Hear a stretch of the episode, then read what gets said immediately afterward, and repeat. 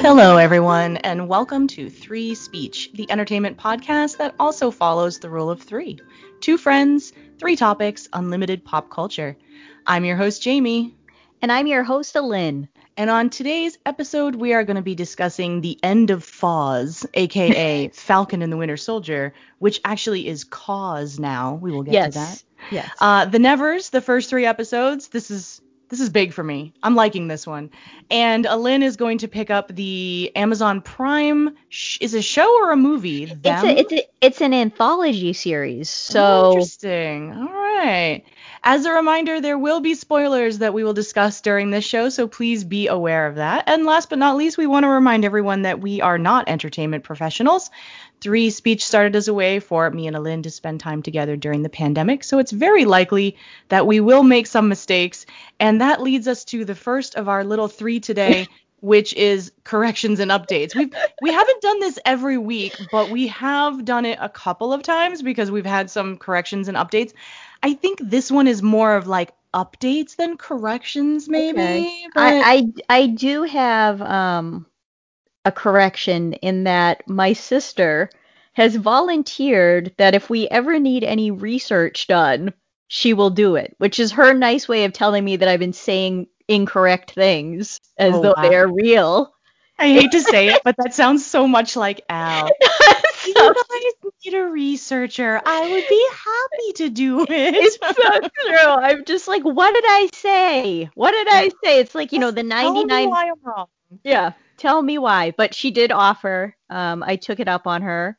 Um, on her okay, offer. Al. So the first thing that we are going to need is every cast member who has ever been a member of the SVU team in Oh. chronological order That'll keep her busy. all 23 or however many there are seasons. So why don't you get Yeah. on that for us? No, I'm just kidding. Yeah, but no, she was. Uh, one of her things that she did say to me, and I didn't realize um, when we were talking about promising young woman, I did mention how the main character Cassie didn't really dress up to um, get any attention from men, but we were talking about the opening scene. There are other scenes where she does get into some sort of costumed garb, which, you know, my sister felt as though I was misrepresenting the entire, you know, the, the entirety of the film.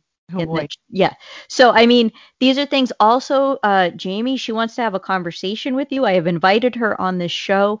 Oh, she, uh, she loves Snape. No. Yeah, I didn't realize. I I I will say two things to her. Number one, I teach rhetoric, so be careful. And number two, I will die on that hill. Yeah, she was uh she said to me that she stopped the podcast in the middle and I'm like, "Why?" And she's like, "He was trying to protect Harry all along. Dolores Umbridge was worse. Uh Gilderoy Lockhart didn't even belong there." And I'm just like, "Whoa, I did not know."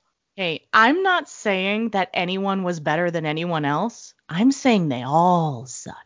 Yes. So I was know. really surprised by her reaction. Those th- those are I mean, we have other updates and corrections to if do. If your but- way of protecting someone is to be a jerk to them, I think you got to reassess your options there, people. So yeah, I, I invited her on the show.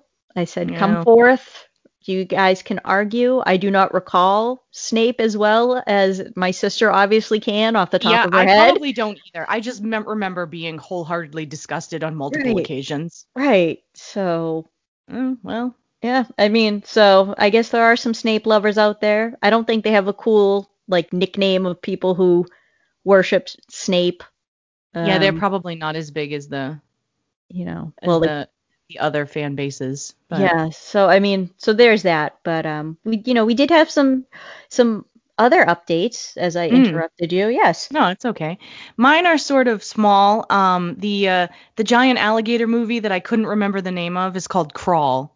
Oh, And- okay. I did enjoy it. I'm not gonna lie. It was good. It was it was perfectly serviceable. Let's go with that. It was perfectly serviceable. And if you ever want to just like it's got good jump scares, you know? Ooh. And yeah, that's a thing. So, I don't know. I'm totally fine with saying if you think like watching an updated version of Lake Placid, but that's in a basement would be cool, then sure. Crawl. Um and uh Why does it one- have to be the basement? Why is it always the basement? I know, giant gators in your flooded basement, right? Yeah, no. I mean, I just remember the scene in It. It was in the basement in the water, and Mm. everything bad happens in the basement. There's always a monster. Freddy Krueger lived in the boiler room in a basement. It's just, it's, yeah, That's where the bodies are buried. it's true. Mm. Yeah, I don't know. I haven't had too many places that I've lived that have had basements, but my dad's house has a basement, and it's definitely the freakiest place I can think of off the top of my head. So, The the basement at the house that I I grew up in was really, it was scary. And mhm. we even had like an area, and we were told don't go in the bad part of the basement. Like it was gr- like the first part of it was great, where the washer and dryer were. Yeah. like it was like I don't want to play down here. yeah, that's the basement in a nutshell. Washers and dryers, Yes. fear, and skis. Pretty it's kind of what it is. That's it. That's it. Yeah. Um, okay, so the other couple of updates that I had, um, we were talking about Fantastic Beasts, and the we weren't sure if it had been recast. It has been recast. It's going to be Mads Mikkelsen who's going to take over for Johnny Depp. And what's interesting is Hannibal himself. Mm.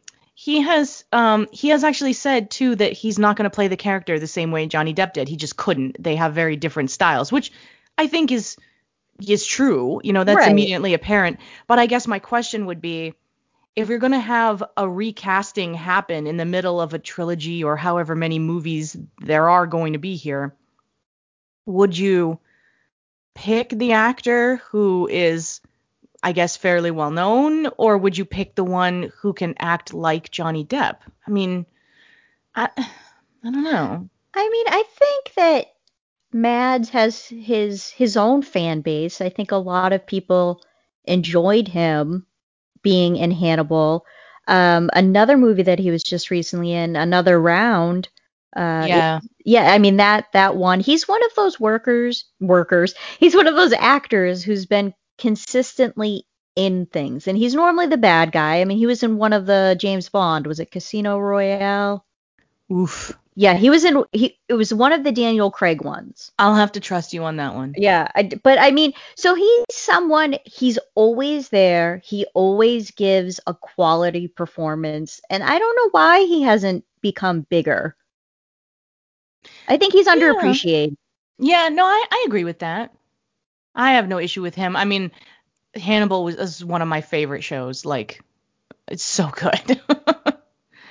so yeah, yeah, I think he should be bigger or or more well known for sure.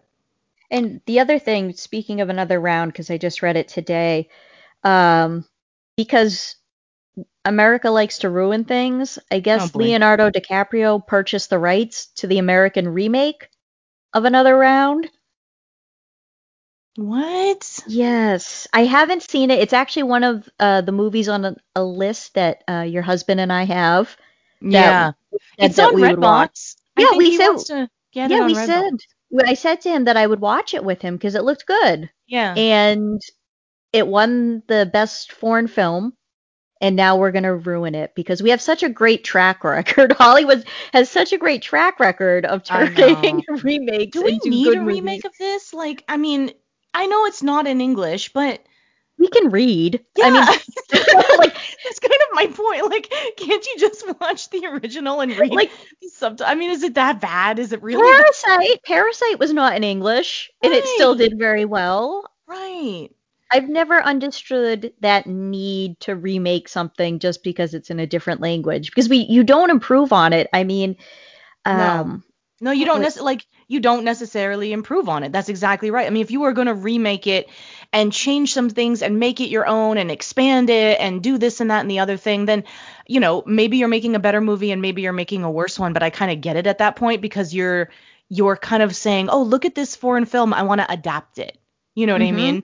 But if you're just going to be like, "Hey, let's do everything they did and really not change anything, but let's just do it in a different language with different people. That just I don't know, that feels a bit unnecessary. Like is that like the Hollywood version of a cash grab? I don't know what that is. Because I was just thinking of like of Swedish adaptations, and I just looked it up. Mads Mikkelsen was in Quantum of Solace. Oh, okay. And so we won't also- correct that next week. We won't have to correct it. And we also forgot that he was in uh, Doctor Strange. oh my god, I Yeah.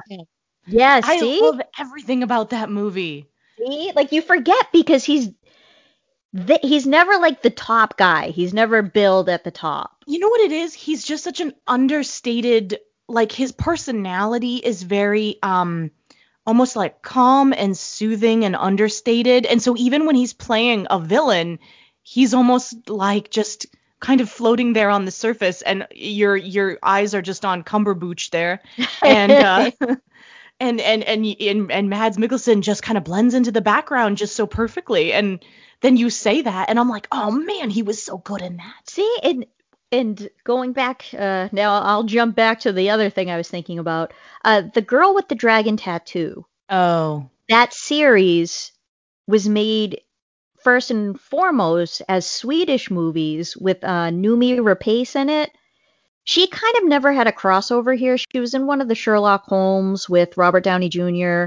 Yeah, I and Jude Law. Yeah, she never had the crossover here, but they made all three of those films. And I remember watching it on Netflix probably like six or seven years ago, and the movies were so well done. Obviously, they were all in Swedish. You had to read a little bit. Then we get them over here, and it's horrible. That. They Mm. didn't even make it through. They did one, and then they tried to reboot the series, and it just didn't work. Yeah, there's a lesson here somewhere. I mean, because now that you're saying it, I keep thinking about cool foreign movies that I really loved. Like, did you ever see Troll Hunter, Lynn? Mm-mm. Oh man, you should see Troll Hunter. Troll Hunter? Okay. I, I, I swear, I swear. I know this sounds like I am trolling you. pun intended. it's really good. And then the other one that comes to mind is Train to Busan. oh, yes. That was so good. And I So good. actually told my brother in law to watch it before he sees any remake. Right. Is that being remade in English too? Yes. Oh my, just no, just go watch the original. It's so good. So good. I mean, I get it. Some people don't like subtitles. That, I mean, I understand that it's a personal preference sometimes, but I don't know. I feel like if you're gonna, if you're gonna, if you're gonna lock yourself out of certain entertainment, maybe just give it a try. I, I don't know. Yeah, there's a there's a whole big wide world out there. Yeah. And you know, there are other countries that make movies. And I think the other thing is both you and I watch television with the captions on. Yeah, so because it, I always feel like I'm gonna miss something. I Right. always feel like the, the thing that I have a problem with is like volumes are so weird these days because they run the the dialogue at the same volume as the explosions. So I'm either can't hear anything or I'm being like you know blasted out of the room by by volume. And so I always just have the subtitles on anyway because if somebody is like whispering into the mic, right. can read the subtitles and uh and pick it up. And like the other thing is like sometimes the subtitles will reveal stuff to you that you just wouldn't catch. It was actually this big thing that came out not the few weeks back where with Falcon and the Winter Soldier where um the power broker was having a conversation with um what's his name? Bal Baltrock? Oh yeah, that yeah, that the muscly the guy, bald yeah, the guy. guy was the in muscly guy. Captain America movie and actually fought Steve. Yes. Um, and the, the the subtitles actually revealed that he was talking to the power broker on the phone, and you weren't supposed to know that. And they actually ended up changing them, I think. Because there's this big thing Oh. where if you had the subtitles on, you knew he was talking to the power broker, where you were not supposed to know that. And I was like, oh, that's interesting. Like, Huh. yeah. So also, just I like knowing how names are are spelled. Me too. you know there's a, a show that that my husband really likes called invincible that's on amazon prime and um there's a superhero on that show whose name is adam eve and i heard it as a d a m eve Yeah. but it's actually A T O M. Atom. oh, And I like the didn't know atom bomb. like yes exactly.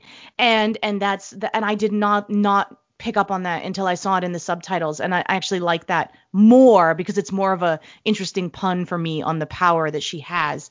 So i don't know. I'm a big fan of everything subtitles can do for you. I kind Yeah. of wish i could get them at the theater. And I think that's like we don't have a problem reading something Yeah. if it's if it's on the screen. I've been doing it for a while. I actually started doing it um, because I read a book by former Vice President Al Gore, who said that if you had captions on while you watch television, it kept your mind engaged. So Huh. you you wouldn't be because watching television or watching movies is a completely passive experience. So your brain tends not to work as hard. Mm-hmm. But if you have the captions on, you're reading. So that's how I justify Netflix binges and whatnot. At least I'm reading. right right right and i mean like you know i do want to bring up that i know that some people have disabilities Right. with their vision and things like that and they can't you know read subtitles and obviously this is this is not meant to make them feel you know bad or, or left out or anything. And if the only way that those people get access to certain film is through remakes then sure that's great. Right. i guess our point is that people who are perfectly capable of reading subtitles and just don't want to are per- potentially locking themselves out of some really cool stuff that's out there. Like troll hunter. Now I'm gonna look for Troll Hunter. it was on Netflix for a long time, uh, but I don't know That's the thing it- with Netflix. It, it's stuff is there forever, but then when you go look for it, it's like not available. It's like when did you leave? Exactly. um. All right. Have we gotten through all of these? No, we haven't. I still have more corrections and updates. Okay, so we got a few more. Um. So next was we were talking about Westworld last week, and then we were talking about how I believe you said something happened in season two where they tried to make it the most confusing season Yes. uh, possible. And then season three, they dialed it all back, right? That was Mhm. kind of what we were saying. And I believe I mentioned that it reminded me of the Nolan movie where they took the uh, Dunkirk, where they took the war and spliced it up into different times and ran them all out of order to make it very confusing for you. And I only remembered later that that is also a Nolan who is doing Westworld. And I was like, oh, that probably explains it. Oh. That's his brother. They're like, how can we make this television show extremely complicated? Like, I watched Tenet last night. oh boy, I need to- one. I need to watch it again. Yeah. Um yeah. I ne- I Oh. always feel dumb after watching anything that Christopher Nolan does. You know, I never felt that way when I saw Inception and I never felt that way when I saw The Prestige. I felt amazing at the end of those movies. Like I was all on board the whole way through. Tenet, I felt like Tenet had a MacGuffin. Have you have you heard that word before? I have. Okay. And I felt like Nolan knew he had a MacGuffin, but was also embarrassed about it. And he tried everything in his power to downplay the importance of the MacGuffin by making the movie confusing and weird. I don't know. A Tenet didn't really do it for me. I'm I'm not. I'm, I had amazing special effects, and I love Pattinson. I love him to death, but I don't know The know. fight sequences were cool. Amazing. The action se- sequences were it, they were amazing. Yeah. So Mhm. all of that was like don't pay attention to the plot. Yes, I think that. yeah. Yep, yep, yep. Yeah, you kind of nailed it. And then I really like the plot of other Nolan movies, you know, going all the way back to I think Memento, Yeah, that was Uh, oh god. right? Um, but this one felt like the like he wanted to, it felt like he came up with the idea for the fight sequences first and then had to build a plot around it. Do you know what I mean? It Yes. just didn't didn't quite get there. But anyway, that's why Westworld probably reminded me of Nolan because it is a Nolan. It is it's it's a Nolan. Mm-hmm. Um, so two more. So one more I've got is uh we had talked last week about Rain on Your Parade. And so two two little updates for that. First update was you got it, right? Yes, I And- did. How are you liking it? I am enjoying it. I play a couple of levels every night. I just got through the level where you have to like raise an army of the undead and i'm like this is amazing. Uh and have them escape the city. I did the the level that was like the office. Oh, with the coffee, I love that one. yes. I, it's just it's a cute game. It's so fun to play and i feel like it's something that you and i could have written the dialogue for like Yeah. when it you- when you get to stop and you get the little side stories but it's just a really fun game to play definitely worth the i think it was like 14.99 i'm enjoying it so much i go back and i play other levels because i want all the stars Yeah. and right now my cloud is wearing sunglasses with a frog on his head i don't Yeah. know why I love the dress up thing so much. I love the um the ones that make your cloud have different sounds. Like I love the guitar because it makes Oh, noises. yes. Um, but yeah, to go along with that, I'm really glad you're liking it. One of the people, one of the four people who listens to our show actually sent last week's episode to the developer of that game. It's developed by one person.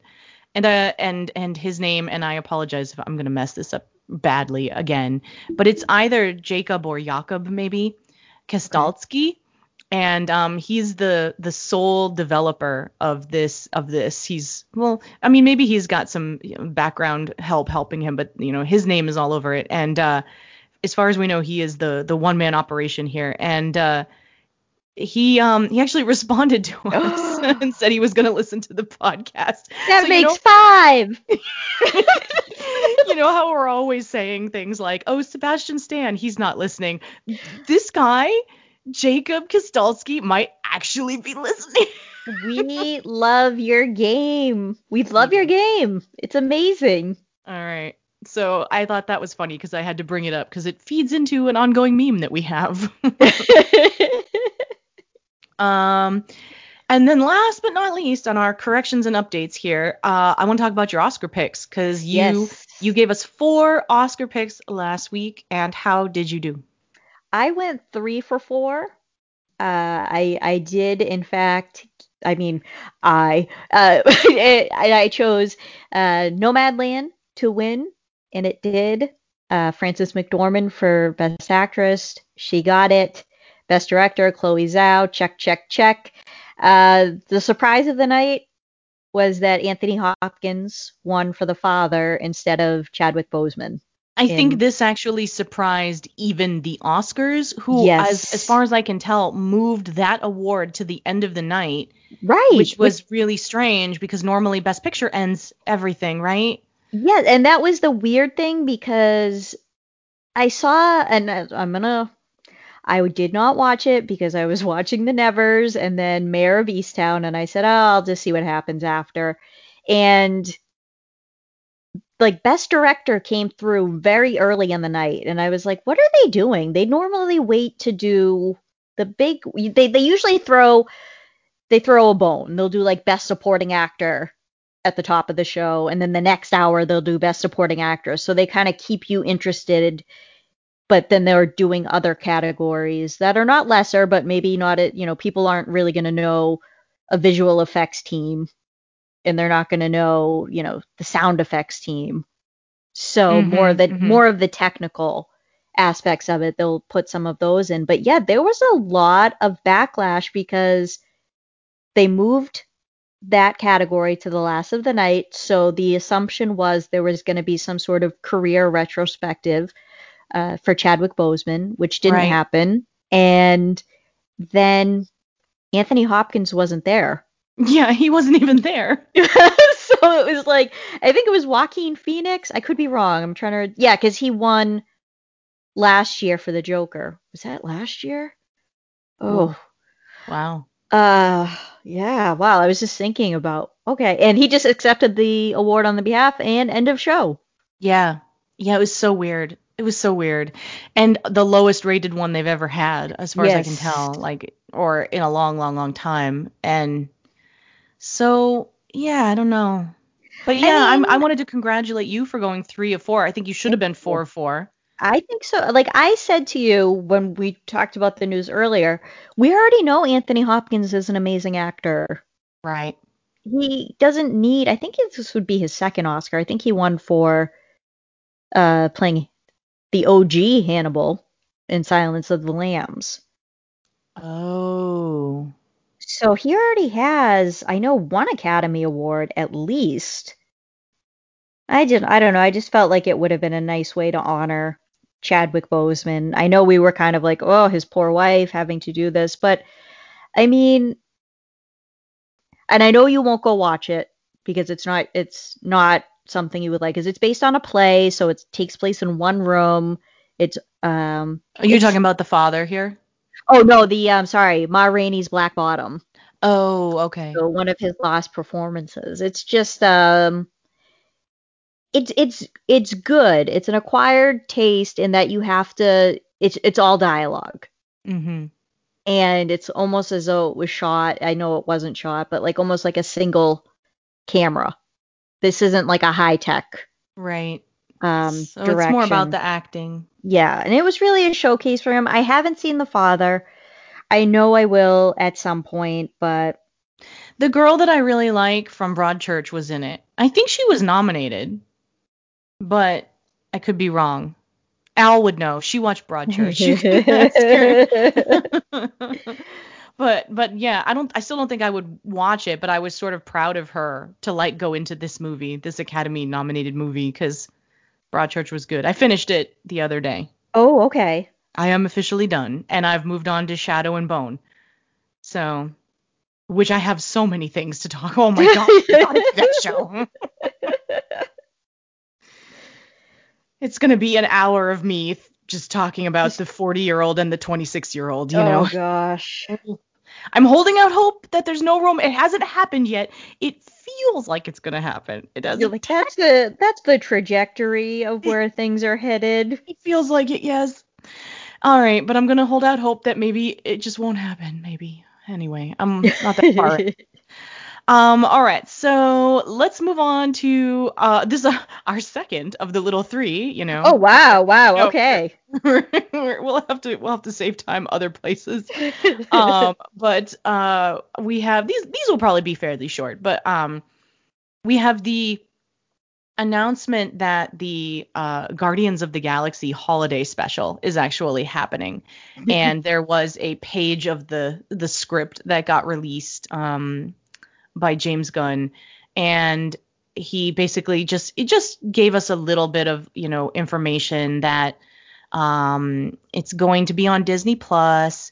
It's going to technically be in the Marvel timeline after Thor 4, but before Guardians 3. So Love and Thunder is filming now, and so technically this will take place after Thor, but then before the third Guardians movie, which is set to be to start filming this year. And um, the big thing that I just wanted to bring up, which I thought was hilarious, was everybody just trying to say, is this going to be another Star Wars holiday special? which sort of lives on in infamy. Um, I think even Mark Hamill tweeted about it, where he was like, he saw the the tweet from James Gunn that showed like the first page of the script, and Mark Hamill was like, uh oh.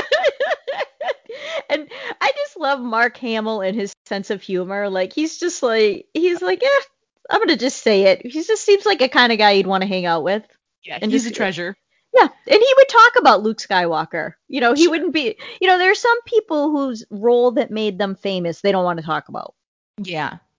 but Which he's embraced I don't it. understand because Yeah. if I had like a role that made me famous, I would literally walk around in costume constantly. Right. I would never change. I would smell, but it would, would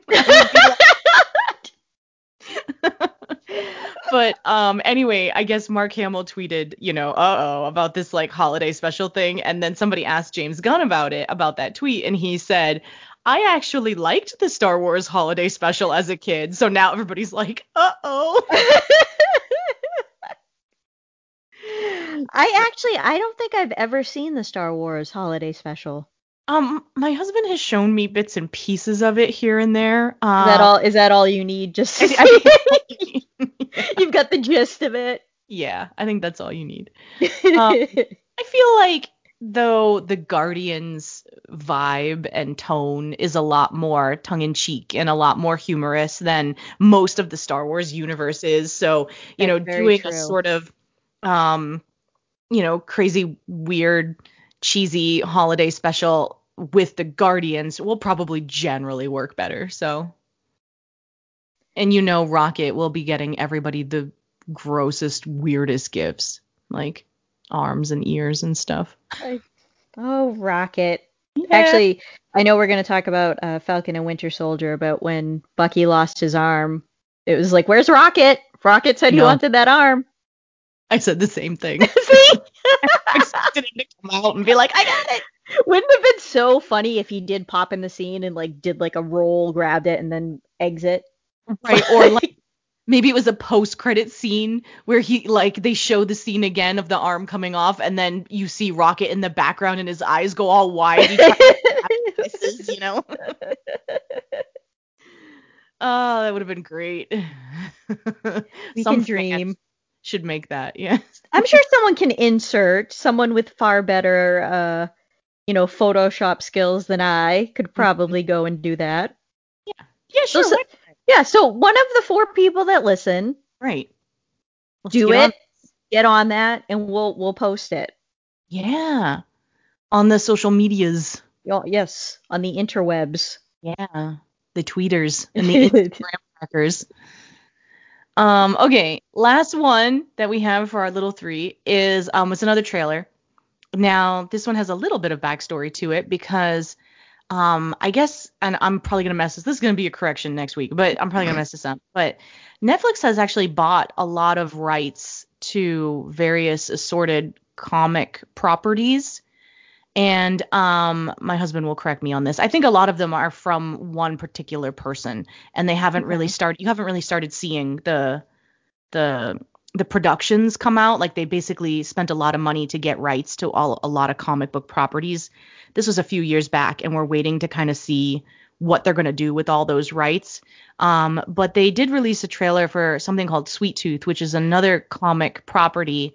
It is vertigo which is the sort of adult the adult line of dc i guess that's how you, Oh. it's like the mature side of dc i guess vertigo. Um and I've read a lot of Vertigo stuff, um, like Saga, which is really good, and um, there's a few others that are they're actually really good. And I don't really know all the rights that Netflix has, but they obviously have this one, um, which is called Sweet Tooth, and it's based on a comic where basically there's it's a dystopian kind of apocalyptic thing, but instead of the like traditional, you know, fallout, what basically happens is nature reclaims the world. And um there to go along with this sort of you know nature kind of reclaiming everything people start being born as like animal human hybrids. So you've got you know this this kid who is i think half human half deer is what he looks like to me. Yeah. And they call him Sweet Tooth, which I don't know why, but I'm sure that'll that'll be a thing. Um, but this basically the the way that the the pro- the producers and the director describe this is, and I, I will quote him: "We wanted to make a show that offers escape and adventure, where nature is reclaiming the world, and in many ways, it feels like a fairy tale. It's a new kind of dystopian story that's lush and hopeful." So that sounds really nice after everything we've been through the last year and a half. Like, wow, a lush, hopeful fairy tale with nature and animals. I'm Do ready. you mean that the world's gonna come together and we'll all grow stronger based on based on what happens in Sweet Tooth, instead of what's happening now, where it's like every man for himself? Yeah, uh, you know, probably not at first, at least. um, And- but And I did now I was gonna ask you because I did watch the trailer. It looks interesting. The just the visual, the vis I, no visuality. That's not a word, but uh, visuality of it. Um, it's impressive. I I liked the scenery. Uh, Is yes. this like is this like when we were we, when we had social Darwinism when we were like today we're brought to you by the Social- words so, yeah, the letter A and the number four. Today it's what did you call it? I- vi- Visuality. just add visual and add I to I. yeah. Visuality. Yeah, it's Uh, really pretty. Yeah, it looks it looks pretty. It looks almost like a watercolor painting. Like it Yeah. reminds me of something like that. Um, and I know that they're animal human hybrids, but and the effects of it aren't creepy because I think when you say an animal human hybrid, you could be like, "Ooh, we're veering into creepy territory." Yeah, yeah, and I- yeah. I, mean, yeah. there might be some some creepy It's one. true because if Um, there's I'm a not sure. deer, there could be more predatory Right, hybrids. I'm guessing. right, yeah. I don't know who's out. Someone is ringing my doorbell. I Okay, know. go go check it. I'll I don't know who that is. Um, So Sweet Tooth um, is also produced by Robert Downey Jr. He's one of the producers, which I thought was really interesting. Um, because I mean, it makes me wonder: is he is he producing this because he read it and he believes in it? Do you know what I mean? And he's got like a a personal investment in this um, because he likes the property, he likes the the ideas in it. So that was kind of neat to see like that name there, and like a not a name you wouldn't traditionally see producing something. Where I'm thinking to myself, okay, maybe this has got um, a lot of good minds sort of working on it, and it's um, filmed in New Zealand. You know, so it's going to have that very Lord of the Rings, hobbity, lush, you know, greenery. And um, it's coming out the first season, so it's a show, not a movie, but the first season on June 4th, and there is a trailer. Um, and in the trailer, you do, do get to see some of the other hybrids. Like there's a um a like a baby that looks like a dog as well, um, half baby, half dog. That's also really really cute. So um yeah, I think this one, I think this one will be interesting. I always like it when they have like really good written properties behind them uh, that makes me think, okay, somebody wrote this, maybe finished it, or at least put like a lot of good thought into it, and it's out there, and it's you know it gives them a lot to work with, and uh, yeah. But Vertigo is also very adult. This is like your Sandman, The Watchmen did Vertigo or is are from Vertigo, so you know. A Lynn's suggestion that we might go down a creeptacular road is is very likely. So maybe this is one of those shows where before I watch it, I'm gonna have to go to my favorite website, doesthedogdie.com, and literally look up every single episode and make sure that they're not gonna be like loads of really creepy and horrible animal deaths. Because that would be very, very disturbing. All right. So while we wait for Lynn to banish her visitor, um, we are going to move on to the big three. So um, today's big three are the end of Falcon and the Winter Soldier, which I like to affectionately call Foz. And um, now, if you have seen the end, if you haven't, please, please stop here and go watch the end. Um, but it is now Cause Captain America, Winter Soldier, um, and you know, which I think is really cool. But at the same time, I kind of wish we could have changed Winter Soldier's name as well. Could we could we have done that? Because technically the Winter Soldier name is an embarrassment for him. It is a reminder of a painful past. And if Falcon gets to evolve and become Captain America, can't Bucky evolve and become something else as well? Like my I think it was my husband who suggested Captain America and the White Wolf because that's what Wakanda called him. But he is still Winter Soldier, which, you know, I guess that's fine, but it is sort of like he's still got that little bit of the bad guy thing going on there. Um, so that was the first thing I wanted to bring up. Alin, are you back yet? Not yet. All right. So, um, when we get to the end of this show, first of all, let's talk about the costume. The costume is amazing. Uh, and it's very much about the comic books. If you go and look at what he originally looked like in the comics, it's a super amazing costume. I love that it was made by Wakanda. I love that it was Bucky that got it for him. And like you you can almost see that scene in your head where he goes down there and he well, he talks to them and he's like, "You know, I need another favor from you. Can you make like the most super cool Wakandian Captain America costume humanly possible?" And I guess the wings are vibranium now. So he has vibranium wings. I can't 100% confirm that, but I've read it in a couple places that his wings are now vibranium. So he's he's got he's got more vibranium than anybody at this point probably. And um also are you back? I am back. I'm sorry. Um, oh, hold on. Let me get closer to the mic. Um, the fun of owning a house is you never know what's going to happen. I had some a gutter rip off of my house on Friday. Oh. And my roof guy just stopped by to give me a quote on it. Oh.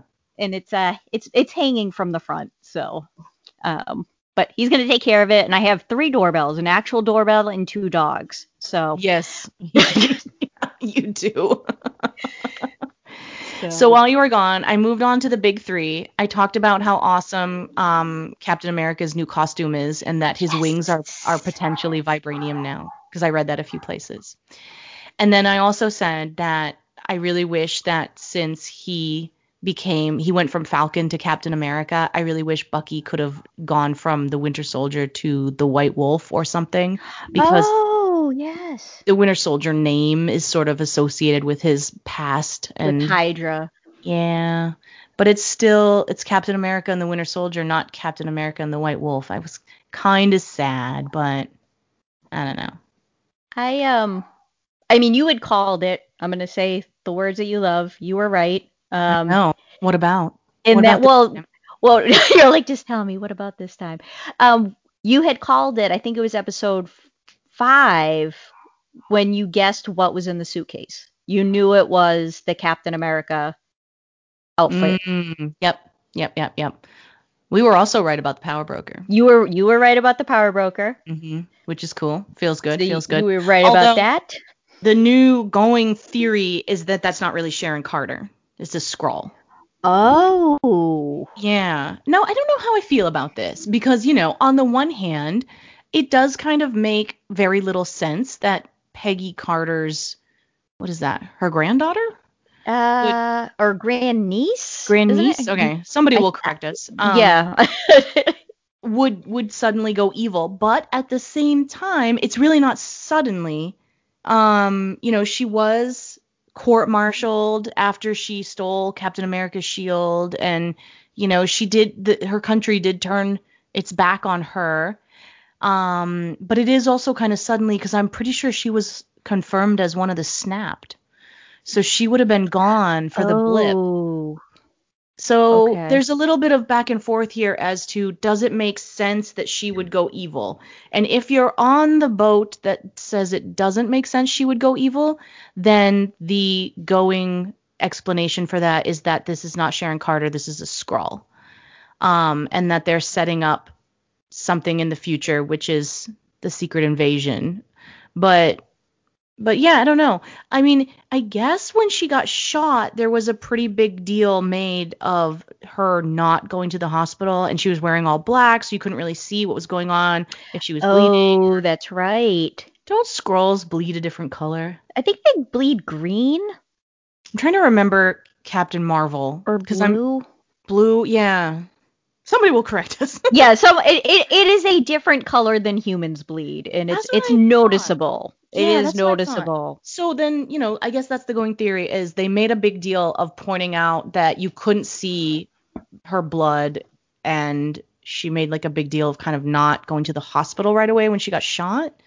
Hmm. But at the same time, I feel like Bucky and and and Sam also didn't make a big deal of taking her to the hospital. Either. That's that's true. Like Sam made a big deal of picking up Carrie's body. Um yes. Um the flag smashers there. But and like carrying her out, but nobody really made it like Sharon. Oh my God, let's get you to the, the ER. Like nobody. You've nobody, been. It's like you've been shot. We need to get you. It's just yeah. kind of like no. I'm gonna carry the head of the Flag Smashers. And if people don't understand her theory, I'm going to break it down for them real quick and on the news and school everyone and teach Which them was about. great. It was it was great, but it, It was great. It was kind of heavy-handed too. It was, yeah, it was heavy-handed. It, it was a little bit out of character for Marvel, I think, that is usually more nuanced than that. Yeah, I mean, yeah, maybe they really wanted to make to make a stand here. I don't know. I mean, it felt very deliberate. It was Mhm. well done. It didn't really bother me. I, I will admit, I I had no issue with that. I kind of wish he hadn't swore, but that's just the, probably the English teacher in me. Like, use your words, Sam. La- and also because language, that's like a huge thing about Captain America. Is Yeah. you know, maybe that was it. Yeah, maybe that was it. it seems very out of character for anyone. I mean, But he's definitely more in character than John was. Oh yes. And that that I guess that was the other thing that I was kind of like and I kept saying it as I was watching it. It's like no one no one has an issue with John being there. Like he killed someone. He's not supposed to be Captain America, but he's running around and helping them? I don't understand this. Who's gonna stop him? I know. But it was just weird like and they're like cracking jokes. It's like no no no, he murdered someone in cold blood and was stripped of being Captain America. I'm not really sure why he's not in jail, but okay, That's a good point. right? Yeah. But now he is, according U.S. to the agent. U.S. agent. So I Mhm. guess that the the colors of what he was wearing matches up to the comic books. Yep. And we have the uh, And the name. That is Yes. his name. Yep. U.S. agent, and uh, we have Julia Louis Dreyfus making Lady her Hydra. en- yeah making her entry into the Marvel Cinematic Universe as only she can. hmm With Uh, purple hair. With purple hair and i actually saw i follow her on instagram because i just love her and she would be escorted back and forth to set wearing a black cloak so no Oh, one yeah, would I see her that. She said she was gonna wear it every day forever now. yes Yeah, it was great. and i'm just like oh she's just amazing she's amazing um but yeah they set that up and then like you said almost they're setting up for like the marvel junior junior avengers Young as Avengers. well the young avengers And um, um, Captain America 4, which is gonna be Bucky and Sam. which is gonna be great. Which is yeah, gonna be great. I want that right now. And um, I also really liked how there were a lot of little things that came back at the end, like you know Bucky was a lot more smiley than he was at the beginning, and he actually took his his gloves off and his jacket off and showed his arm and wasn't embarrassed by it, and the little kids were hanging from it, and uh, I thought that was a real cute little nod that he's feeling more, you know, at ease with himself. So Right. that was nice. and he gave his book. He gave his book back to his therapist, and he he told his friend that he was the one who killed his son. Um, Yeah. Yep, yep. So he's making he's made his penance. And I also thought it was really interesting how when he met up with Zemo that one last time, right? So if you follow me here, yeah Zemo was about to be taken away to the raft, which is the Marvel prison for the worst of the worst of the worst. And um he when when Bucky shows up, Zemo looks right at him and says, "I've decided not to kill you." And it's such a weird thing to say until you see that scene where his butler kills all of the su- super soldier flag smash smasher people. yes And then you realize that Zemo had set that up before going back to prison.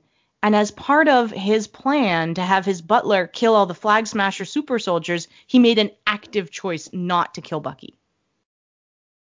I didn't even think of see. I'm one of those people like I watch television and it's like and then there are those that watch television and they're like oh look at that thing in the background and remember that from uh, episode two minute five and I, I'm just like Is that The- me? Is that your impression of me right no now? no no no. like the, the level of detail Yeah. that people will pick up on. I mean, for me, I watched it and I said, because the actor who played his butler was Chancellor Arnold on Beverly Hills 90210. So I'm like, oh Chan- my god. so I just refer to him as Chancellor Arnold. I'm like, Chancellor Arnold? And I was what like, did "Who?" you do to those people? And I was like, where was he? I was like, oh, he was Zemo's butler. Like it's it's not automatic for me. Like it takes Right. a little bit more Right, for right. the gears to turn. yeah. But, But that yeah. makes sense. Yeah. And then you had that whole scene where Bucky made like he was going to shoot Zemo and Zemo and he didn't, right? You know, he took his therapist's advice. Um loved that she had another cameo there at the end, but it was interesting because Zemo made the active choice not to kill Bucky before that moment, but then Bucky could have turned around and killed Zemo and like proven him wrong. Mm. But Zemo was maybe smart enough to know that Bucky wasn't going to do it. He left him with the Dora Milaje. I needed more Dora Milaje in that show. I know. I'm I'm a little upset they're not having their own television series. Oh, that would be amazing. Right? Like, no offense, but do, do we need a Hawkeye television series? Okay, wait, wait, wait. Oh, oh. Before, yeah, you are actually okay because I've read these comics. you're you're like I'm ready for this. Oh my god, Alin, it has the potential to be so good. There is a dog in this show, uh, Pizza Dog, and um and and and the entire comic um is set up like Hawkeye is narrating it, um, almost with like quips and things. Hmm. and it's the introduction of Kate Bishop. And there is an entire part of the comic where the dog is the star and it's in the per- perspective of the dog and the dog is just wandering around and like every time somebody talks to him it's like blah blah blah blah blah blah blah blah, blah. you know like he can't understand anything anyone's saying it's just the, from the dog's perspective it has the potential to be amazing if they follow those comics If they follow the comics like I the don't bad know. guys are this weird like Czechoslovakian gang and all they do is call each other bro like constantly. The comic is amazing. Anyway, See, I, I'm of the people that it's like mm, he should have died instead of Black Widow. So if he's getting his own television show, he's got to really earn it in my book. I I am here to say please please be open to this one because those are some of the best comics I have ever read. They are so good and so funny. And like my husband and I still quote, you know, there's like I think it's actually the very first one where, you know, he he starts the comic by saying, "Okay, this looks bad." And he like says that a lot and it, you know, it does that kind of thing. Oh, But there's this Oh, one part where he drops his coffee and he actually yells at the coffee and he goes, "No, coffee!" And we we do that all the time. Like oh, there's really good lines and I I'm just okay, just I, just I just will I will be open to it, but like I Yep. said, um, you know, he's not my favorite. that dog is gonna win you over. I am gonna find screenshots because I I know the dog is in the filming. There have been pictures floating around of the dog. I'm gonna find you screenshots of the dog and I will win you over on this All one. right, all right, we'll see, we'll see. All right, so um, we're we're talking about the end of Foz becoming cause here. Any other thoughts that you have on this? No, I'm just really, really excited um, to see Anthony Mackie step into this role. It's going to be, I think, something along the lines where we kind of thought there wouldn't be another Captain America. That's for me not knowing anything about the mythology Yeah. uh, of the show, um, and to see how he's accepted the responsibility of being Captain America has been very interesting. So I can't wait to see what the shenanigans him and Bucky get up to. Yeah, yeah, I, I'm really gonna miss this show. I enjoyed it from start to finish. I like that the theories in this one are all kind of tying into other things that could be set up, like Young Avenger, Avengers and um, is it Secret Wars or Secret Invasion? Somebody will correct me later. I was I was gonna Um, say with the I don't know. Skrulls, and then um, you know, Lady Hydra there, and all of that stuff, kind of setting up stuff for the future. It's it's real neat to see that, but at the same time, there was a complete story arc here, you know, um, and they didn't kill Zemo, so uh, my assumption is he will also be back, which I think everybody like Zemo is becoming the new Loki I, I I think you are right. Yeah. Like everybody wants him to come back now. Like you didn't know how much you were missing Zemo in your life until he came back, and then you're like, "Where's Zemo?" Yeah, he he he he had to win me over a little bit because um I wasn't as crazy about him in The Alienist. Um, but he's much better in this, uh, and he did win me over. So I'm totally down with Zemo breaking out of the raft and showing up again at some point. So we shall see. I don't know when. Do we know when Captain American four? They haven't even started filming it. No, you're gonna have you're gonna have a big wait on that one because you've got Black Widow and you've got The uh, Seven Rings, Yep, the Eternals, Thor. Thor, then Guardians three. So yeah, you're gonna win. I've got some time. Got Yeah. some time. yeah. Time Yeah. to rewatch the show a couple hundred times. You know, I just so that's my fine. I'm sure that will come through on the mic. Sorry. Also, I just want to say, like, my door never rings, but for whatever reason, when we're filming, my doorbell rings. So The, the the the last two doorbell dings that you've had in the last month have they both been on this show? yes, Yeah, I figured. Yeah. I figured and uh, like we're talking not even, I would say the past year. both on this show. Yeah, both on this show. I mean, you know, UPS they don't ring it No. to leave me a package. My mailman will ring the doorbell, which is nice because you know that means I should actually go out there and get it instead of letting things sit in the mail. Yeah. But that's about it. I mean, but it's a Sunday night. But you know what? I need my gutter fix, so well, I yeah. appreciate I appreciate it. Appreciate the hustle coming out I did my Sunday. best to cover. You'll you'll hear it later and you'll be I able to did. tell me how good I did. well, it was just like I'm chit chatting because this he's a nice guy. He did my roof like two Right. years ago, so it's like, hey, how you been? Like it's like I can't like I'm recording a podcast downstairs. I don't mean to be rude, but can you leave now? I know. And and the, the other thing is, I took my dog's collars off, so you can't hear them. So I'm trying to beat them back, and I have nothing to grab onto. yeah. yeah, legs and ears and tails. yeah, it's like get out of my way. So these are these are a Lynn problems. So, but Fair enough. thank you, Alright. Jamie, for covering. I try. I try.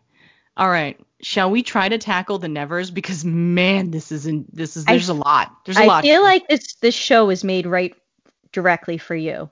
Probably. Yeah. I like this one. I mean, there's some stuff that I don't like, but um I've been really enjoying it. Um especially after watching the irregulars.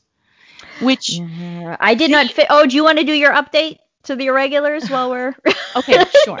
Yeah. My update is everybody dies. It's a horrible downer. Don't watch it. That's my Thank update. you, thank you, thank you. So Yeah, I'm gonna. I'm just gonna. Just. I'm just gonna say. And if if you are one of those few people out there that enjoyed it, fine, great. I don't care. You go enjoy whatever it is that you will enjoy.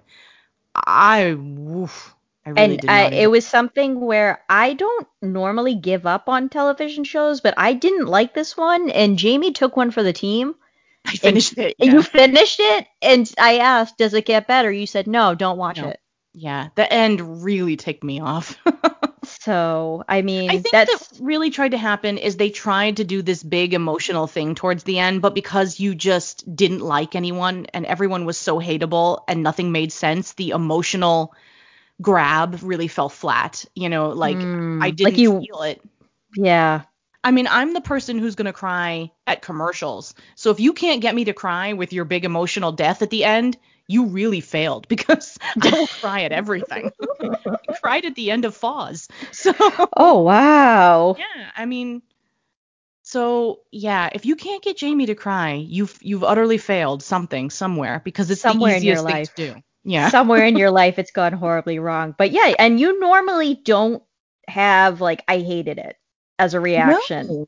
Normally I'm pretty like, uh, well, it wasn't bad, whatever, you know. Yeah, and you're normally like, oh, they could have done a few things differently, but overall, yeah, I would watch it. And this one, you're like, no, no. Even Mortal Kombat, I'm like, hey, you know, I wasn't crazy about it, but everybody go make your own decisions. And the Right. Sub-Zero Scorpion thing was cool, so that was that was probably worth seeing. But like this one, uh-uh, no, no, no, no, no, no. it's a hard pass. And right now, I'm I'm iffy on Shadow and Bone because if their 40 year old male, 26 year old girl relationship does end up happening, I'm, I don't know, Lynn. Oh. I feel real, real weird about that. Anyway, that'll be for a future episode. Yes. Um, and I don't know, I haven't read the books, but I'm tempted to try. Um, okay, so Okay. So- and we're talking about the the contrast because both do take place during a Victorian era. Honest with you, that's pretty much where the similarities end. Yes, and like, that's it. That that's about it. Yeah. it, and it's funny because there was a there were a few articles that were floating around online that were like, should you watch the Nevers or the Irregulars? Well, here's and I was like, why is this even an article? Because there's literally nothing in common here And I think other than the I- time period. the time period, and I think you mentioned this before. The titles they're a Yes. little you know, Similar, yeah, yeah, sim- yeah. similar. Um, but I mean, I'm I'm like neutral about it so far, and I get I watch it. It's good, but I'm more excited to watch Mare of Easttown that is Mm. on after it. But that doesn't that it's I'm just trying to figure out, and I guess the thing where I was like, what is going on? Is obviously Joss Whedon created this, and it, it's based from his brain. There's Mhm. no graphic novel, there's no source material.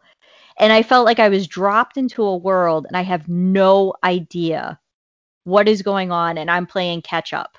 Right. So yeah, and there's a lot of moving parts and pieces Right, here. So right.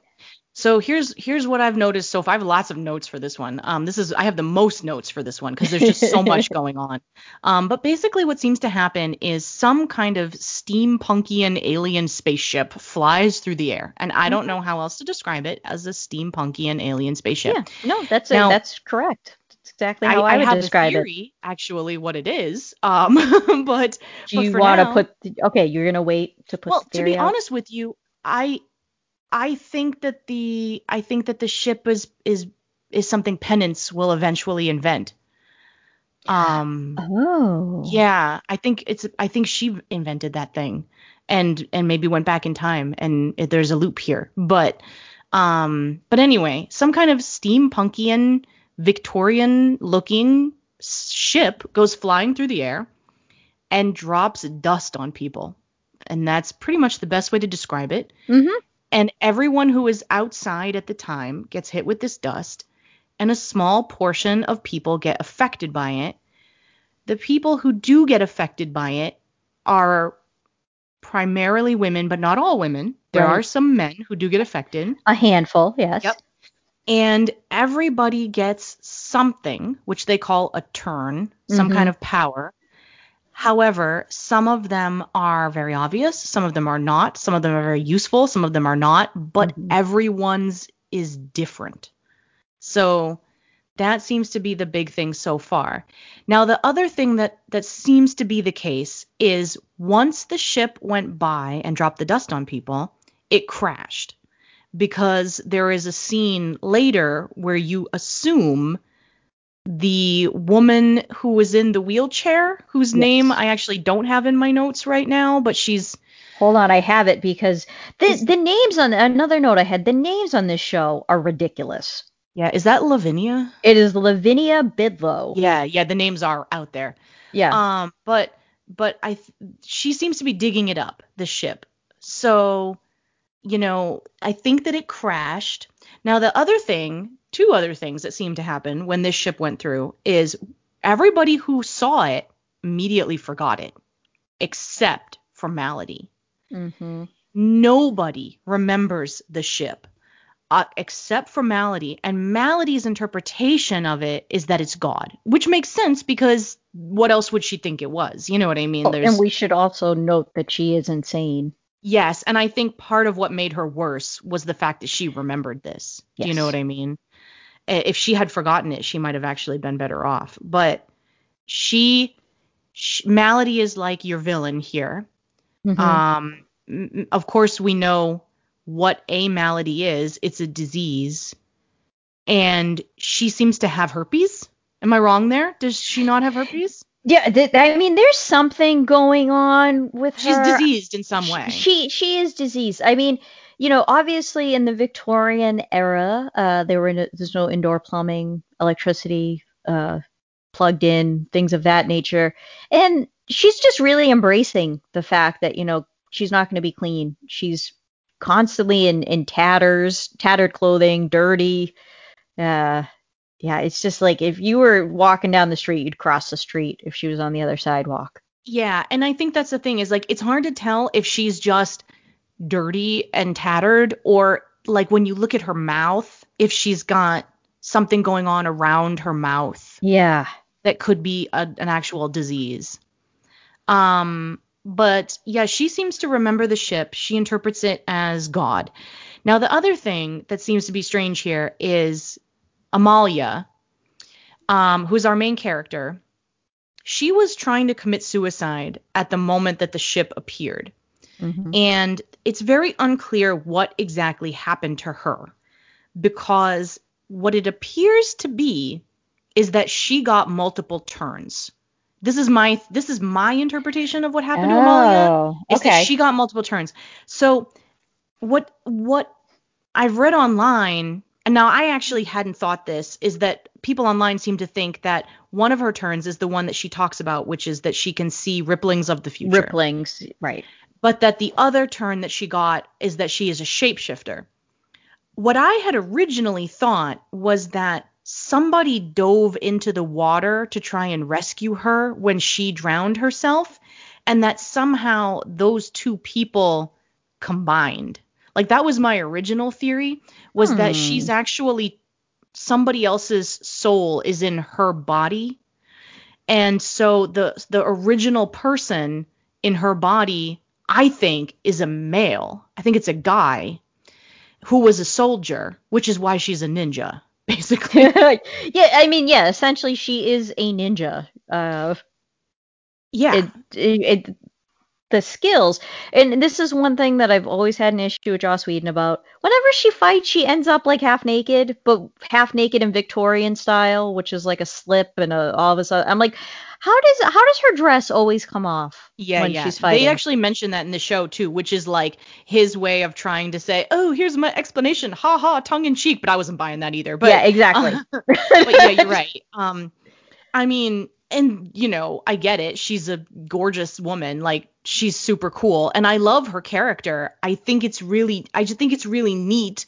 I just worry that the explanation of what is actually going on with her is going to be less cool than my, than the theories. Do you know what I mean? Like Right, and because you do have a scene where Maladie refers to her as a different name. Yes. And she refers to Maladie. I'm talking um, Amalia refers to Maladie in a different name. So there's some backstory there. Which my thought was that Amalia had herself committed before she committed suicide. Like maybe oh, she tried to get help, but we all know what mental health right. stuff was like. like. Yeah. Yeah, in the Victorian era, it was mostly like lobotomies and electroshock and ice if, treatment. If, if, you were lucky. Yeah, if you were lucky. yeah. They just um, didn't take you out and shoot you. Yeah, so. it was bad. So I mean, my assumption was that they met in the institution. Amalia eventually got out, and it didn't help her, and she tried to kill herself during the the rain of dust. So I don't know. Is she is she two people in one body? Did she get two turns? Um, but I feel like there's a there's like a male persona underneath her skin somewhere because she's first of all she's referred to as a soldier a couple of times by other mm-hmm. people, uh, like the doctor. Um, she has a really interesting relationship with Penance, and it's fine if it's a gay relationship, but it would also be kind of cool if the male persona inside Amalia just loved penance. Do you know what I mean? Like, I don't know. Um, but they're very, very, very close. And and like you said, she's a ninja who tears off her dresses to fight, which I think something a guy would do if he wasn't used to wearing dresses. Do you know what I mean? Like Which and you know, I'm going back to to Buffy the Vampire Slayer because that's when I first really fell in love with Joss Whedon's work. Um, you know, it's gone a little bit away now that I know a little bit about him. Um, but you know, he there was a scene where Buffy was wearing a pencil skirt and she tried to kick and she couldn't, so she ended up ripping the side of the skirt so that she mm. could kick. Yeah. And it was just like, eh, but like I wrote like Amalia, and especially in uh, last week's episode when she was uh, fighting the guy who could walk on water. I'm like, she's half fish, half MMA fighter. She's so cool. Yeah, I mean, was, she's she's way too cool. She's way cooler than she should be, which Exactly. makes me suspicious. But Well, but, um, and and like you said, some of the turns are really they're lame. yeah, You you wouldn't want. one want. poor girl is just ten feet tall. Yeah, and the other one just speaks languages and no one can understand. Okay, now here's the thing. I think that's because plot. Because here's my thought. I'm gonna jump around a bit. I have so All many right. thoughts on this. This is one of those shows that really inspires theories, but then sometimes it ends up that all your theories weren't the outcomes weren't as cool as your theories, and that's frustrating. But um, the little girl who speaks every language. When the end of episode three came around, um, and Mary was singing, she was singing in a foreign language that I can confirm the subtitles didn't translate. It just said singing in foreign language, right? Everybody seemed enamored with what she was saying except for that little girl. Who was, if you look at her, I think her name is Myrtle. If you look at her face, Oh, yes, it is Myrtle. if you I at her put I put Myrtle has a language situation Yes. going on. That was my note. I think Myrtle understood exactly what Mary was saying and came away with an entirely different interpretation of that song. Oh, okay. Do you know what I mean? Because Myrtle was, she looked horrified and was crying when that song was happening, and it didn't look like a good crying. Like I could, I could go back and rewatch it, and maybe I would update my theory. But my first thought was like, Myrtle understands what she's saying, and she's horrified.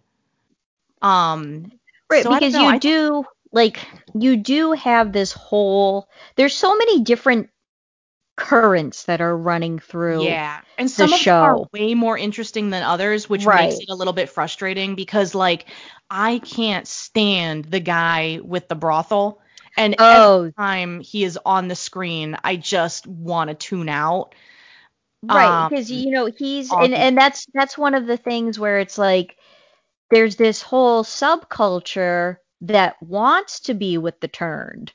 Right, and so of course they turn it into a brothel. Right, it's it's an exciting experience to be with right, someone which is just turned. an excuse to have all this irritating gratuitous nudity. There really is a lot of gratuitous. I mean, it, it is HBO, um, so you're gonna see a lot of gratuitous nudity, but especially when you're dealing with the brothel. And even last week, I mean, I'm not a prude or anything, but it's like, oh, Melody's so crazy, she's just gonna, you know, take her shirt off and sit there and be like, Right. take the bullet out. It's like, oh, right, that was like, completely unnecessary. yeah, I mean, but yeah, so that's like you have that going on with the fact that how are the turned going to be in society and Yeah. exist within society? Are they a threat? Are they something that can be helped? Why is it only women or Right. mostly women? I feel like that the reason why this show is set in the Victorian era is so that we can have all these plot points that are very anti um turn because because you wouldn't be as anti women um, not that there isn't anti women sentiment still but it was very prominent back then. Do you know oh what i oh, mean? yeah, absolutely. and to have all these women with powers is very threatening and so i feel like that's the main reason why it was set here. But the problem is i don't know if there's a message there or not. Like it, it's very unclear to me if there if there is a, a feminist message here about female empowerment because in the same show where you have the very strong women you know banding together and inventing things and doing things and whatever else they're doing you also have the brothel and the gratuitous nudity and the death threats and the we can't have these women, you know, bunch of men sitting around the table discussing we're at war, you know, like you have all of that stuff. So I'm like, if there is a message, it's very, very muddled. And maybe it's not meant to have a message. Maybe it's Yeah, just, it- you know, fun and- things. and then you have the people who are stealing or trying to co-opt the turns. Yeah, you got the have. doctor. He's he's he seems to be trying to take them apart to figure out what is making them change. Right. You get the sense that he wants to bottle it. So he's trying to he's basically just cutting people's brains open and trying to figure out what's different about the brains of the turned. I don't know. Yeah, and and like once again, it's like it, they're yeah. Some of the turns are cool. The Yeah. turn, the, the the character that I love is Bonfire at Annie. Yeah. She's don't- uh, she's kind of a ba- she's you know I I don't know. It's just you know she's got the fire. She's got a sassy attitude. I like the woman who makes people not lie. Oh, Desiree. I wrote down Oh. her name. Yes. That was great. That's That like that's great. a cool turn. Yeah. Yeah, yeah. She was great. I like that. She just I love how like Amalia was like, You're coming with me to the police station and then that guy just starts talking and talking and talking and talking and eventually Amalia's like, Okay, stop, stop, stop, stop, stop, stop, stop. this is too much. And then I mean, so you have like other turns where it's just kind of like, oh, they can levitate stuff. I don't really understand Cool. Oh. Prudence's either. I mean, No, I don't understand hers she either. can see energy is what she says, but just because you can see energy doesn't mean you're suddenly the female Nikola Tesla. So that was a bit of a stretch. But exactly. I also like Prudence as a character, so I'm going to let it go. But then there's another thing again where like Prudence is Irish, and God forbid you have an Irish character in Victorian England being in love with a lord. So that was And I- thing where I was like, is there a message here? I don't know. You know. I actually wrote because she, of course, Prudence had a little flirtation going on with uh, Augustus Bidlow. These names are ridiculous. Uh, brother of Lavinia, who's in in the wheelchair and appears to be the puppeteer behind some some of the things going on the show. And Or I put she? You don't know. and that's the thing, like that's the reveal, and it, the reveal felt a little too early to me. So I was like, I feel like this is a red herring Yes, that we're I would agree supposed to you. think.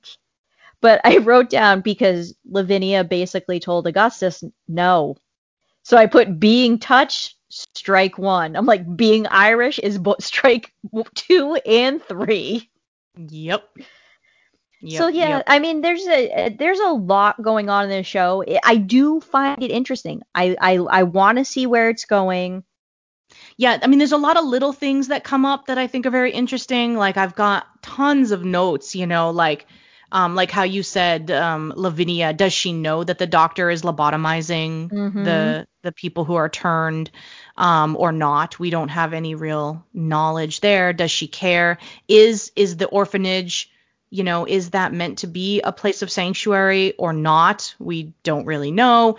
Does Amalia have additional motivations or reasons for doing what she's doing? I'd like to think no, but a lot of people online say they question her motivations, so I guess that's a thing.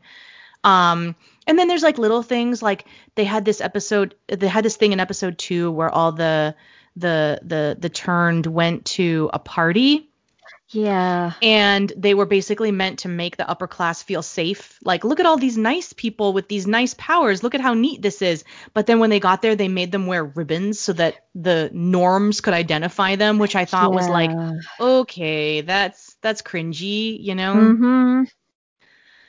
Mm, you've And- got the thing with um um the inspector who we think is gay. Yes, right? So yes, that's who- that's a little side plot, which I don't I don't know if that's gonna mean Yeah, is it- Right. Is it going to matter? Because he was with Mary. Mary, spoiler alert, she was killed at the end of season three. I mean, episode three. Yeah. So is that his connection? You're not, does it matter if he, you know, is gay? How is this advancing the story? Yeah. To be determined. I mean, it felt more than anything like backstory between them because you know that she left him at the altar basically when they were going to get married. And then you realize the reason why she did that was because she knew he was gay and she wanted him to maybe be happy, right? She wanted him to go be who he was going to be. Um, so she did it essentially for him. And that felt like some lovely little backstory. But then she was instantly killed. So I'm like, well, why Right. did we need all that backstory? Yeah, there was a lot of backstory. So I don't, that's what uh, I'm unsure as to what's going to happen, in that it's going to either have a really great ending or a really disappointing. Yeah. And I mean, they have a lot to work with. It's just it is very Inhumans like. I don't know if you remember the Terrigen mist from Agents of Shield, but yes. um it, it it does feel a bit Inhumans in the Victorian era kind of going on here. Um so if the whole point was just hey, let's have all these peeps with powers and throw them together and see what happens, then yeah, you're not going to get any reliable good answers to any of these questions, but it's possible. One thing I did find out was that there are only 6 episodes. However, this is just part 1 of season 1. oh. And there are more episodes that are coming out for season one. And I don't know if it's six more or whatever, but this is just part one. And and the other thing is Joss Whedon was the showrunner for this and he stepped down. Right. He's gone. sh- he's completely gone. I'm not sure if it was during filming. Um, I'm sure there's a timeline because he issued a letter um, regarding uh, COVID and being run down. And then, of course, there come out allegations that he uh, is not the nicest guy to work for, which is an understatement. But you wonder, because this is his world that he created, do the writers have a plan as to where he was going? right. Did he leave them with anything or not? Right. Did he leave a roadmap? Because I mean that that usually happens. Showrunners will leave like, but after a couple seasons. Right. Not after three episodes. Right. So this is this is why I'm like, okay, let's see where this is going. How is it going to wrap up, or is it going to wrap up? Um. So it's just I, like I said, I do enjoy watching it. Am I looking forward to watching it tonight? Yeah, I mean, I'll watch it, but I want to see what happens on episode three of Mare of Easttown, which I'm going to talk about on our next episode. but yeah. I think I'm enjoying it probably more than you, which is fine. well, I, and you like the steampunk Victorian Yeah, I do. era aspect of it. And I mean, you know, I think, you know, Buffy the Vampire Slayer is the epitome of, you know, any Joss Whedon thing for me. So he raised the bar very high. And my brother in law is actually uh, watching Buffy the Vampire Slayer because I kept giving him a hard time for not watching it. And then I keep giving spoilers because I don't realize where he is in it. And then my response is the show's been out for 20 years. Right. It's not really a spoiler anymore. I can't really spoil it if they're like this information is out there, but um yeah. I mean for me you can, you know, never beat late 90s, early 2000 Joss Whedon. It'll always be Firefly for me. and Um, that's and that's the thing. I mean, he created so many things uh Yeah. you know that was that were great and now it's kind of like he's one of those people where it's a little bit tarnished. Yeah, now, and that's really- sad. It's Yeah. unfortunate and like Yeah. you know even even with all of you know I know I gave a hard time about her dress always coming off but you know he writes strong women he always has I Mhm. mean he you never really he never really puts someone like oh she needs help it's like no she's the one helping Yes, my favorite line from the Nevers so far is when Amalia jumped out of the opera box, and then Penance was like, "Oh no, she fell." yeah, like, that's what I mean. Like he embraces he his writing embraces feminism, but his actions off the set do not.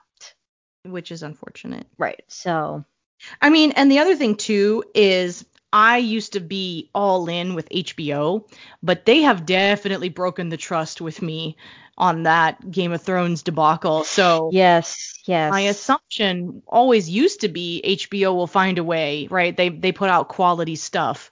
But now I'm like HBO, you broke the trust, you got to win me back, you know. So no, it, and it's so true. Like if there wasn't HBO Max and you know they weren't introducing all of these new shows, um, it's kind of like oh. I mean, I I go through uh you know cycles with HBO where I Right.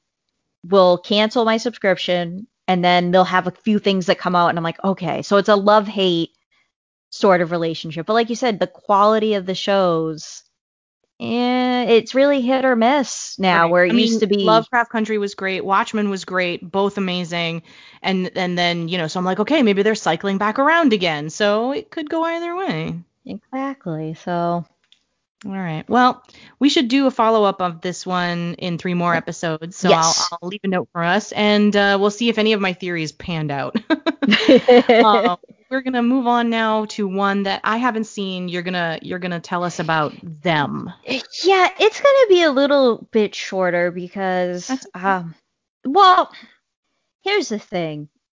If if you like to watch television where it is gratuitously violent for no reason, and if you really enjoy uh torture, Oh this no is no the no. show. Yeah. I mean, so the, the idea of the show is remarkable. I thought it was because it talks about, um, you know, the Great Migration And Okay. for, so it, that's a really interesting idea. There's a book out there called The Warmth of Other Suns, all about how uh, families moved from the South, black families moved from the South, you know, to the Midwest, to the, you know, the Northeast, to the West for, in search of a better life. So you have this family that is the first black family in an all white neighborhood.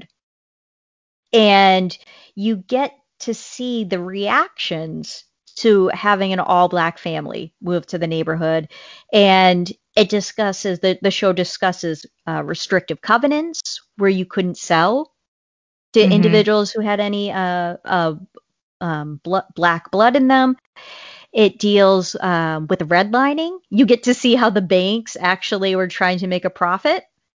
Off Oh, of, wow. So I mean, there's all these great building blocks, and it, there's also this undercurrent of supernatural, malevolent forces. So you have the the, the horrible racism that exists from the neighbors who want these people out. So this sounds a little bit like Lovecraft Country because they did this in Lovecraft, Lovecraft Country where she moved into Yes. the house in the white neighborhood and then those people, you know, they would sit outside and like blare their horns all hours of the day and night, like basically trying to drive them back out of the neighborhood and you know, eventually a Cthulhu dog comes out and eats everyone. So, you know, that kind of ended that. That's that that's what happened. Yeah. And I mean it's the same thing. Like the neighbors kind of start and all the women go and they put their radios on at like six o'clock in the morning and they sit outside with the radios blaring. Like there's about 20 of them sitting in chairs letting the ra- uh, radios go. Uh, they talk about putting tacks in the driveway so when um, you know the the husband backs out, he's going to have a flat tire Mm.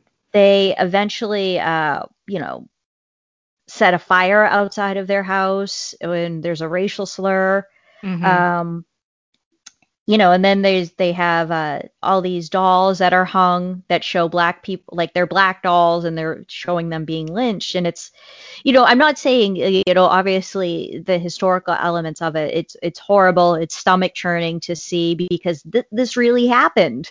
This is you know the reaction of some people. And the show takes place in compton Oh. which which we know compton is not you know uh, an especially white neighborhood Mhm. um, nowadays. So I I was enjoying that. Um, each family member sort of had its own supernatural entity attached to the individual. So it's like interesting. You're you're watching it. It's you're like, oh, where is this show going? And then you hit um an episode where I had to fast forward oh boy. through it. Um, and I'm, you know, like I said, I'm not someone who's, you know, especially, um, you know, when I see the trigger warnings that come on certain episodes, I'm like, ah, all right.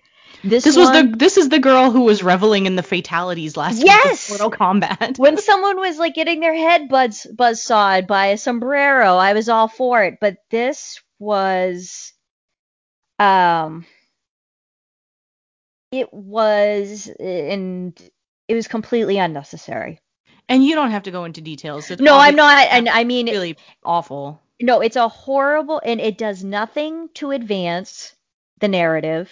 So let me ask you this: Is the the torture that you're describing is it the the white people in the neighborhood torturing the black family, or is this more of a supernatural thing? No, it's something. So obviously, um, this family moves from North Carolina Mm-hmm. for a better life.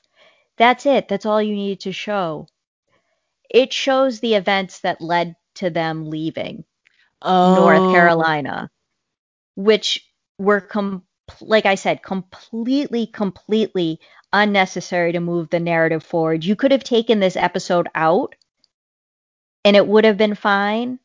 Um, and you know, I had read other articles about the show glamorizing torture, and I was like, what are they talking about? It was that episode Yeah. that I was and at that point I was I was like it, it was like the fifth episode and there's only 10 so I was like let's just finish it let's just finish it and it kind of went back into the fact, you know, you're dealing with the supernatural elements, you're dealing with the neighbors, and then there's another episode where there's a trigger warning. So I'm like, what is this? And it goes back and it explains the creation of the supernatural entity. Okay. Which once again, not, you know, not pivotal to you don't necessarily need to have to explain a demon. It just is.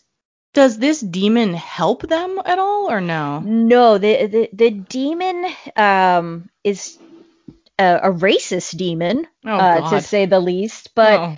and you know, there's this is another thing where I just wrote like disturbing. Um, it, it's crossing a line. It wants to be. It wants to be like racism is bad, but we're also going to revel in the violence of racism and slavery, in lynching, in using, um, you know, prods uh, to burn people's eyes out. Oh, lovely. Yeah. And then to make it even more controversial, we're going to play some 60s doo wop over a scene where they're burning people alive. And I'm like, I, I was like, oh my God, I just had like one episode left after that. And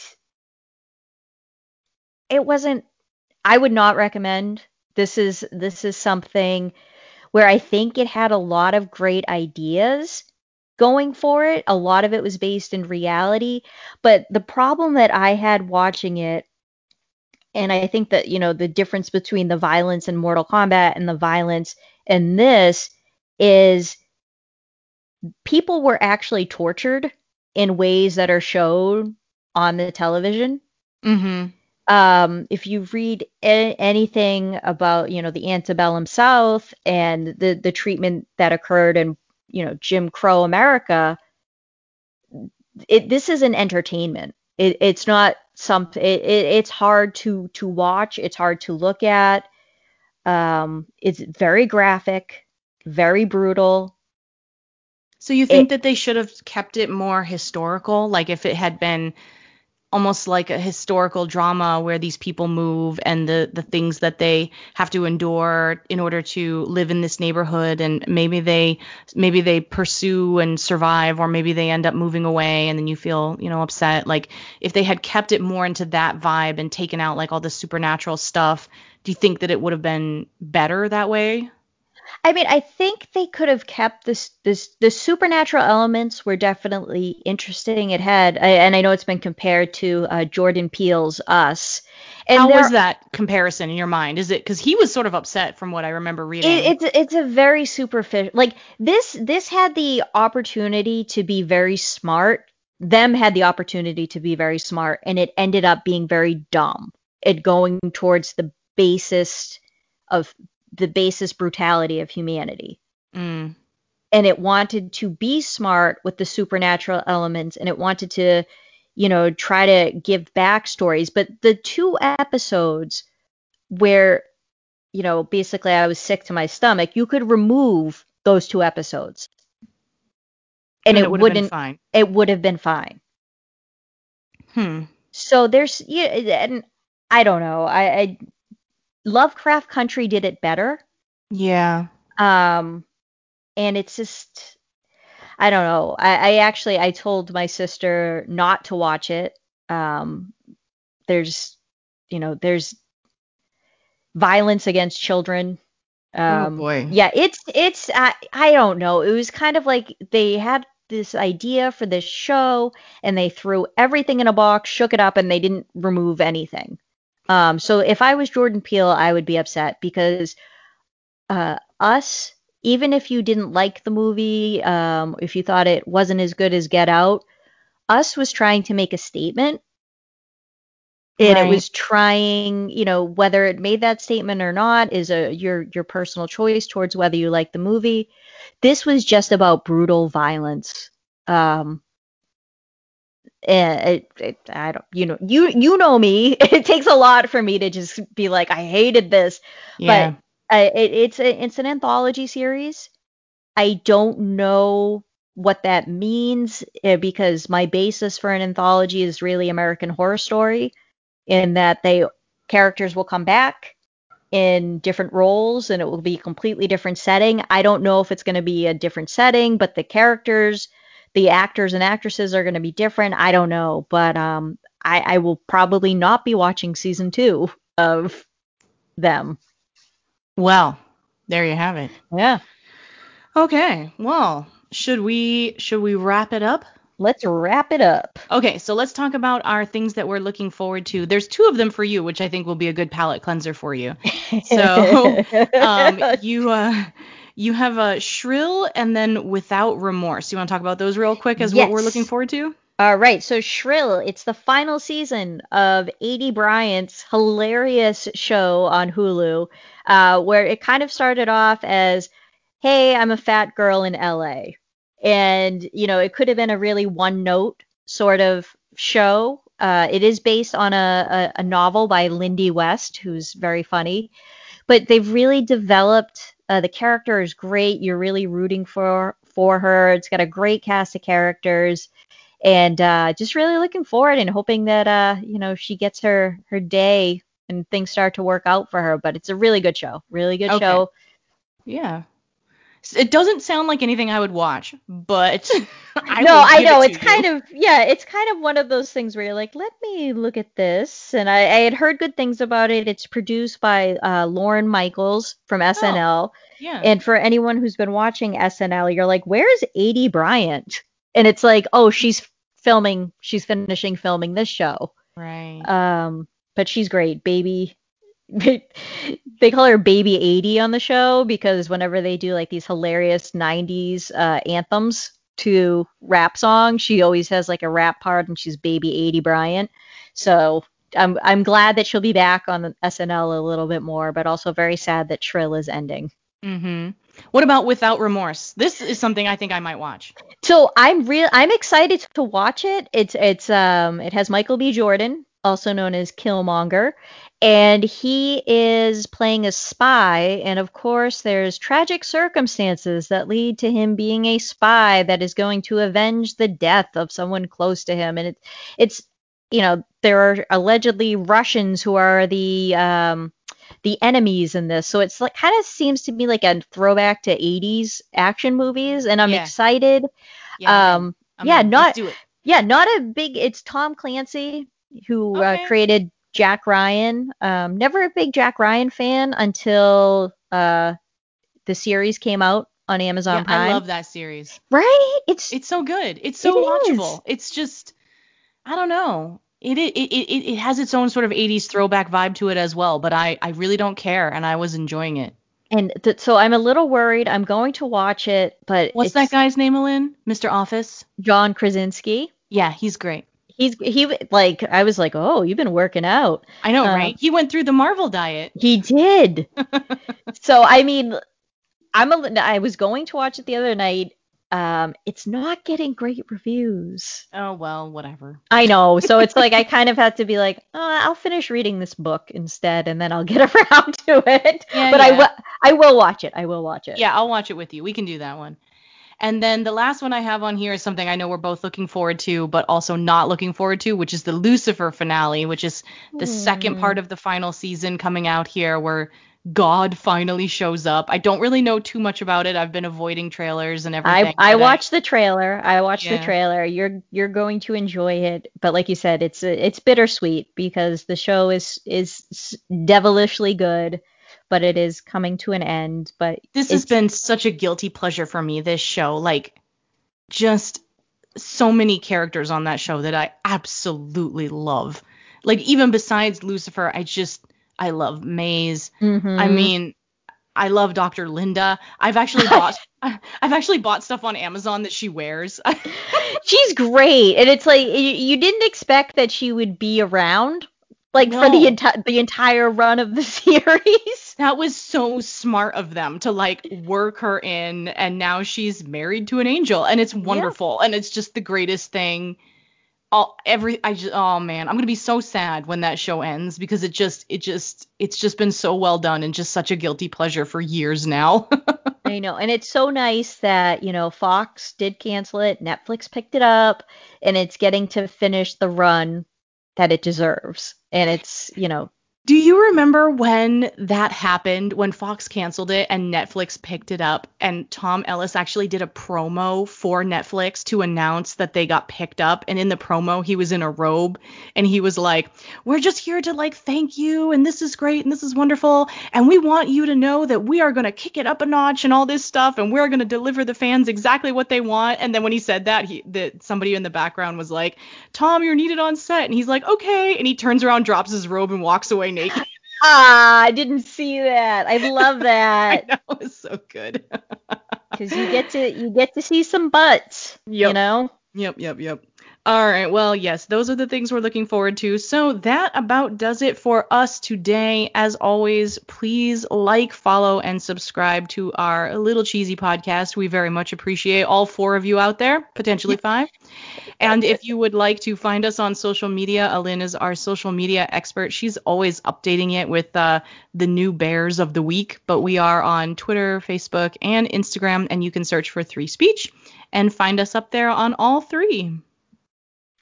And thank you very much one more time for listening. And we will see you all in a week or two, depending Week on how. our- I know we it is it is Mother's Day next week, so we have to figure out. Um, my mother is demanding.